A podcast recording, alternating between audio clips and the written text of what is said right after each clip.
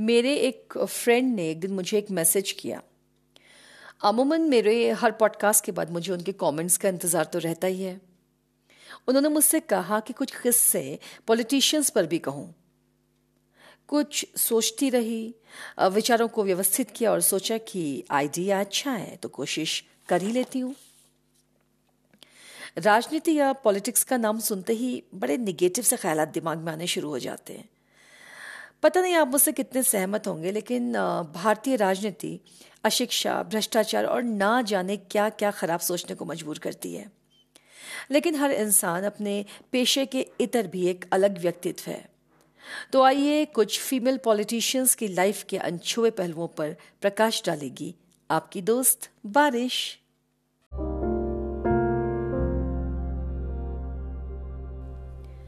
आपको पता ही है कि ममता बनर्जी आजकल बहुत चर्चा में हैं। हम उन्हें दीदी भी कहते हैं। अपने सक्रिय और तेज तर्रार पर्सनालिटी के चलते हमेशा ही सुर्खियाँ बटोरती रहती हैं। वेस्ट बंगाल की चीफ मिनिस्टर बनने से पहले वो एक बहुचर्चित पेंटर भी रह चुकी हैं। उनकी पेंटिंग्स का मेन सब्जेक्ट औरत ही हुआ करता है। स्टेट के अंदर ही कई ऑक्शंस में उनकी चित्रकारी ने उनके लिए अच्छा पैसा भी बनाया है। आइए अब बात करें स्वर्गीय सुषमा स्वराज की, जिन्होंने लगातार तीन साल बेस्ट हिंदी स्पीकर का खिताब अपने नाम किया। हरियाणा सरकार में सन 1977 में वो सबसे कम उम्र की एजुकेशन मिनिस्टर भी रही। वो एक बहुत ही सदी हुई वक्ता थी। भूतपूर्व राष्ट्रपति रही श्रीमती प्रतिभा पाटिल अपने कॉलेज टाइम की टेबल टेनिस चैंपियन हुआ करती थी। भारत की प्रथम महिला प्रधानमंत्री स्वर्गीय इंदिरा गांधी ने तो गजब का दुस्साहस दिखाया। प्रधानमंत्री की गद्दी से हटने के डर से उन्होंने भारत में स्टेट ऑफ़ इमरजेंसी का ऐलान किया, जिसे इंडिया की डेमोक्रेसी का डार्क मोमेंट माना जाता है। कहा तो ये तक जाता है कि इस समय लोगों को जेलों में तो डाला ही गया, लेकिन कई लोगों की उनकी इच्छा के विपरीत स्टेलाइजेशन या नसबंदी भी करा दी गई। आइए अब बात करें एक ऐसी महिला की जो अपनी लाइफ के स्पेशल ओकेजन्स में ज़्यादातर गुलाबी रंग के कपड़ों में नज़र आती हैं। कहा जाता है कि उनके जन्मदिन पर पार्टी कार्यकर्ताओं के द्वारा उतने ही किलो का केक ऑर्डर किया जाता है जितने साल की वो हो गई होती हैं। जी हाँ सही समझे, ये है सुश्री मायावती।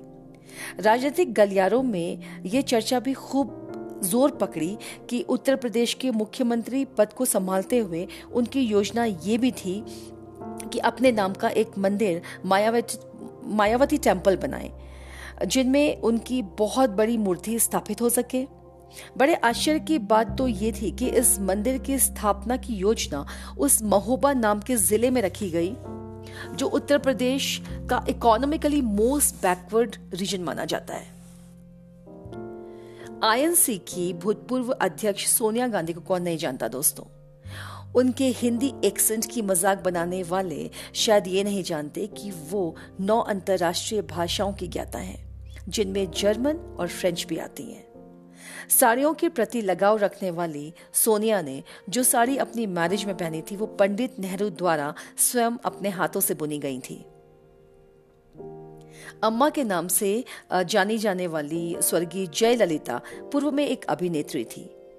एक बड़ी मज़ेदार बात यह है कि उनकी पहली फ़िल्म को अडल्ट रेटिंग मिली थी, जिसके एक गीत में हीरोइन को झरने के नीचे भीगता दिखाया गया था। लेकिन आयरनी देखिए कि अपनी इस अडल्ट मूवी को जयललिता खुद जाकर थिएटर में नहीं देख पाई थी, क्योंकि उस समय वो अडल्ट नहीं थी। अपने गोद लिए बेटे सुधाकरण की शादी में लगभग डेढ़ लाख मेहमानों की होस्टिंग करने के कारण उनका नाम Guinness Book of World Record में भी दर्ज है। एक्स यूनियन मिनिस्टर और गांधी परिवार की बहू रही मेनका गांधी के नाम से कौन वाकिफ नहीं है। बहुत छोटी उम्र में पति संजय गांधी की मौत के बाद उन्हें लगा कि सास इंदिरा गांधी उन्हें आगे की राजनीतिक जिम्मेदारियाँ सौंपेंगी। जिनके लिए इंदिरा ने फाइनली अपने दूसरे बेटे राजीव गांधी को चुना। मेनका इससे बहुत आहत हुई और तब से उपजी नफरत इंदिरा की मौत तक बरकरार रही। जिनके वजूद होते हैं, वो बिना पद के भी मज़बूत होते हैं।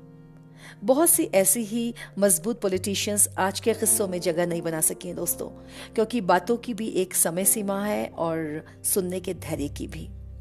मुझे सुनने के लिए आपका शुक्रिया। मिलती हूँ next week keep the faith